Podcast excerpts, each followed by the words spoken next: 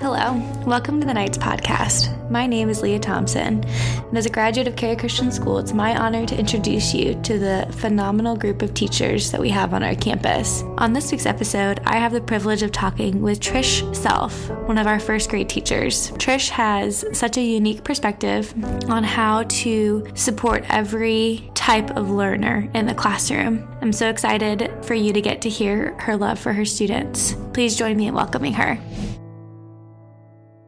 Trish, thank you so much for being on the podcast today. I'm really excited to talk with you a little bit about um, first grade and what it looks like to really come alongside our students and support them um, where they are. And so I'm really, really thankful for you being willing to sit down and talk with me. Well, I'm excited to tell you about first grade and coming alongside our first graders because they are learning a lot. I mean, they're learning to read, they're learning to write, and the very um, basics of all of that. Yeah. So, happy to be here with you. Thank you. Thank you. Um, now, you have a really a really neat story because you taught for several years mm-hmm. and then decided that you wanted to come you you saw some maybe some disconnects or just struggles that your students were having and so you decided to go and kind of further your education mm-hmm. and started seeking the more individualized um, teaching. Um, and then shortly after that, you decided to come back into the classroom. And so I'm really excited to kind of dive into that whole process of just your thought process and why you stepped away to learn more and then why you came back. So, um, yeah, I, maybe we can just start there. Okay. Well, um, a few years ago, I had two boys in my class mm. that were not learning to read. They were very bright boys, and I could not figure out how to help them. And mm. we have a hmm. very uh, good program. We have an explicit phonics program, and um, they weren't learning like mm they hmm. needed to. Mm-hmm. And so um, I wanted to learn more. How can I help them to learn to read? Yeah um, so I decided to go um, and pursue the NILD program, which is the National Institute of Learning Development. So I decided to pursue that. And because I wanted to help these struggling learners yeah. to learn to read. Um, and so that's why I pursued that. Yeah. And then I decided to step out of the classroom because I really wanted to pursue helping these students. I did it one year, I taught, and then I worked with them after school, and it was just a lot. I remember that. Yes. I remember um, doing that. So I decided to, to, um, go full time, I guess, as you would say, and work with the, the students and use the program, mm-hmm. the techniques from the program um, for these struggling students. And I worked with those boys for oh, three or four years. Wow. How did that training help you really come alongside those boys? Well, I realized, I learned that um, there are underlying causes that affect a student's ability to learn. Mm-hmm. It has nothing to do with their IQ, but um, that there are some perceptual skills that might be weaker. Mm-hmm. Um, and so it, it is a struggle for them to learn to read. Which, assuming that you can strengthen that. Right. And that's kind of, that's what the right. NILD program It does strengthen. Now, it doesn't fix everything because, right. you know, we are in a fallen world. We're going to get, right um, and our brains aren't perfect, and we all have perceptual skills that are um, strong, and we have mm-hmm. some that are weak, mm-hmm. um, and we all need to strengthen some of the weaknesses. But yeah. some of these are are pretty pretty weak. Yeah. And so we can do different things to help them strengthen those. What, and learn strategies to yeah. find ways to learn because they are different. They they learn differently than the I guess your average student. Right, right. When you think of um, a classroom, there's a bell curve, mm-hmm. right? And most of them fall right in the middle. Mm-hmm. They're average. They're yep. doing great. They get it. It may take them a couple times, but they get it. You have the the other what would you call side it? Side, the, the yeah. right side are those that are just they'll just get anything they're mm-hmm. just bright they just pick up on anything but mm-hmm. then you have the other one third one third of a class will be struggling learners that's mm-hmm. just we shouldn't be surprised yeah. at all that mm-hmm. students aren't getting the work right away or your lessons mm-hmm. right away. Mm-hmm. So you stepped out of the classroom and had that individual time mm-hmm. training mm-hmm developing, helping those students who struggle. What do you, how do you implement it now in the classroom now that you're back teaching a full class? uh, what practical things do you do as a teacher who has to teach to all three of those? Right. How do you support them? Right. And in the classroom, you do teach to the average. Mm-hmm. Um, you try to challenge the the one student up, um, and then you're, or you know, you challenge them in different ways, Yeah. and then the other students you're going to bring them up. And how do I, you know, I. For one thing, um, I don't know if you're going to go into this, but in kindergarten, we um, do a search scan. We scan, we assess every kindergartner and new first grader that comes to our school. And we can tell those that are going to be struggling readers. You can tell other things. Um, and so they give you a score and i could tell from my so i th- those students that i could already tell because you mm-hmm. can tell the students Yeah. that are going to struggle i will get their um, search score and i will find their subtests and see where they're struggling. So if it's a um, visual motor which i will see that they're going to have a hard time copying from the board or they're going to have a hard time penmanship is going to be um, so i may um, really encourage them in that way to mostly slow down stop and think form mm-hmm. your letters. Because when you think about the writing process mm-hmm. there's a lot going on Yeah. there. They have to know how to form the letters correctly. So some mm-hmm. of these students are not forming the letters correctly. So they have to stop and think am i putting this am i forming this correctly?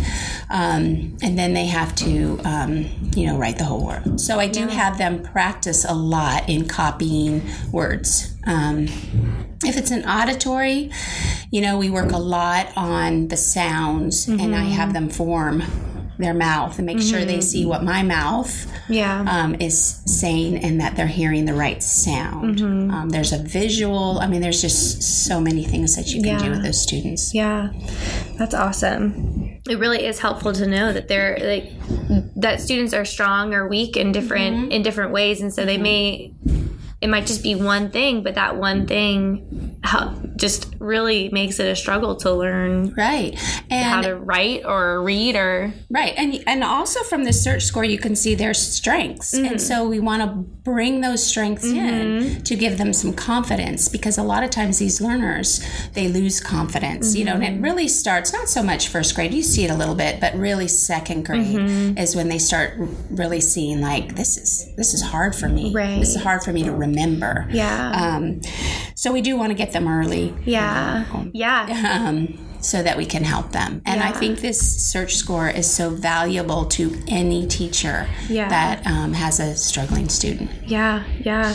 Um, you talk about um, encouraging them in their strengths where they're strong how do you um, kind of bring bring the gospel into this and um, help encourage your students through the struggle so that they can move forward with with confidence in something even outside of themselves Right. So we know the gospel is the good news mm-hmm. that um, this world is fallen, that our brains are not perfect, our bodies aren't perfect, but God has created us mm-hmm. the way that we are, and we need to accept ourselves in that way. Mm-hmm. And it is okay. It is okay to be a struggling student. You- They have different strengths that another student does not have. So I want to encourage them in their strengths, but also help them to realize this is okay. I want to encourage them that God has created them and they have a purpose and they have a plan. Um, and again, I say the struggle is okay. We all struggle with something, Yeah. and it makes us stronger people. yeah So I want them to learn to draw on His strength and do what He has called them to do. Yeah. I love that. I love the idea that yeah, we all have our own struggles and I love that and struggles actually bring about strength when you work through them in the context that I am weak but he is He is strong, strong. and um to move forward. I I'm so thankful that even in first grade, our students are hearing that, um, that message of it's okay Yeah. and I'm, Right. we are here we're you're going to be supported Right. and loved and we're you're going to be held to a standard Right. but that standard is baptized in grace Right. and an understanding that you are created in the image of the creator we are here to love and encourage you Right. and Exactly. call you to um extraordinary things. That's right. And they can do extraordinary things. Like I said, this is not an IQ. Mm-hmm. These students have high, usually, a lot of times they have high IQs, at least average, and then high IQs. They just Mm-hmm. Yeah. have those, you know, of their memory or their, some of it is focus and attention. Yep. Um, some of it Mm-hmm. I can is, relate to um, that. yeah, I can too. Um, you know, and some of it, they just memory. They can't, that short term memory, they can't Mm-hmm. remember. Yeah. Cary Christian is known to have like a, an order and a structure to the classroom. How is that actually beneficial to the students who struggle? Well, I think we know that God is a God of order. And so He has given us that example. And so we should bring that into the classroom as well. And at a classical education is very orderly. You know, we teach um, writing in an orderly way, we teach penmanship in an orderly way. Um, and so when you think about these struggling students, there's this thing called executive function, how we mm-hmm. put things together.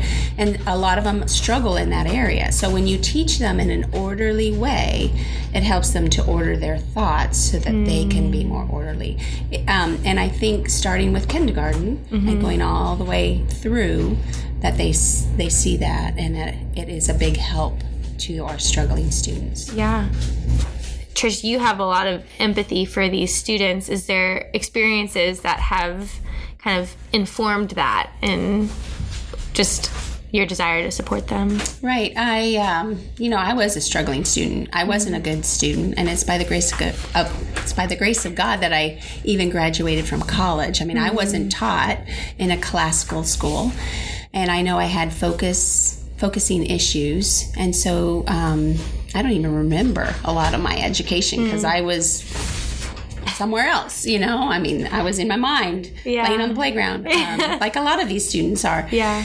Um, I so I struggled a lot. Um, I've learned a lot. I've learned a lot of phonics, so I'm definitely a better speller. I've learned all my math facts, addition, That's awesome. because of first grade, which I didn't know automatically. I could count on my fingers. Right. So. And that is a strategy, counting on their fingers. We don't want them to because they can't go fast. We want it automatic, but it is a strategy.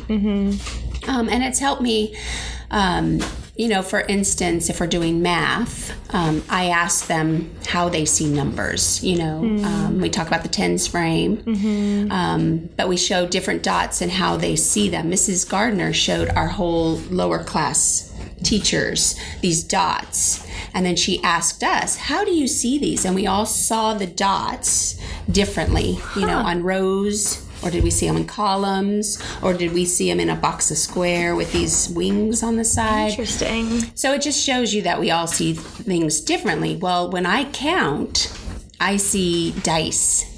And so I, what my strategy was, now that I know them automatically, it's great. Yeah. But when I was younger, that's how I would count. I would see the dice. Interesting. So that's just a thought Yeah. of how we see things differently. So I want them to see things. How do you see this problem? You Yeah. know? So even in lower school, we ask those questions. Um, another thing is my right and left. Students, Mm. some students struggle. What is, Mm-hmm. you know, automatically your right hand. If someone tells me, "Okay, I want you to turn right," I have to think in my mind, right hand over your heart.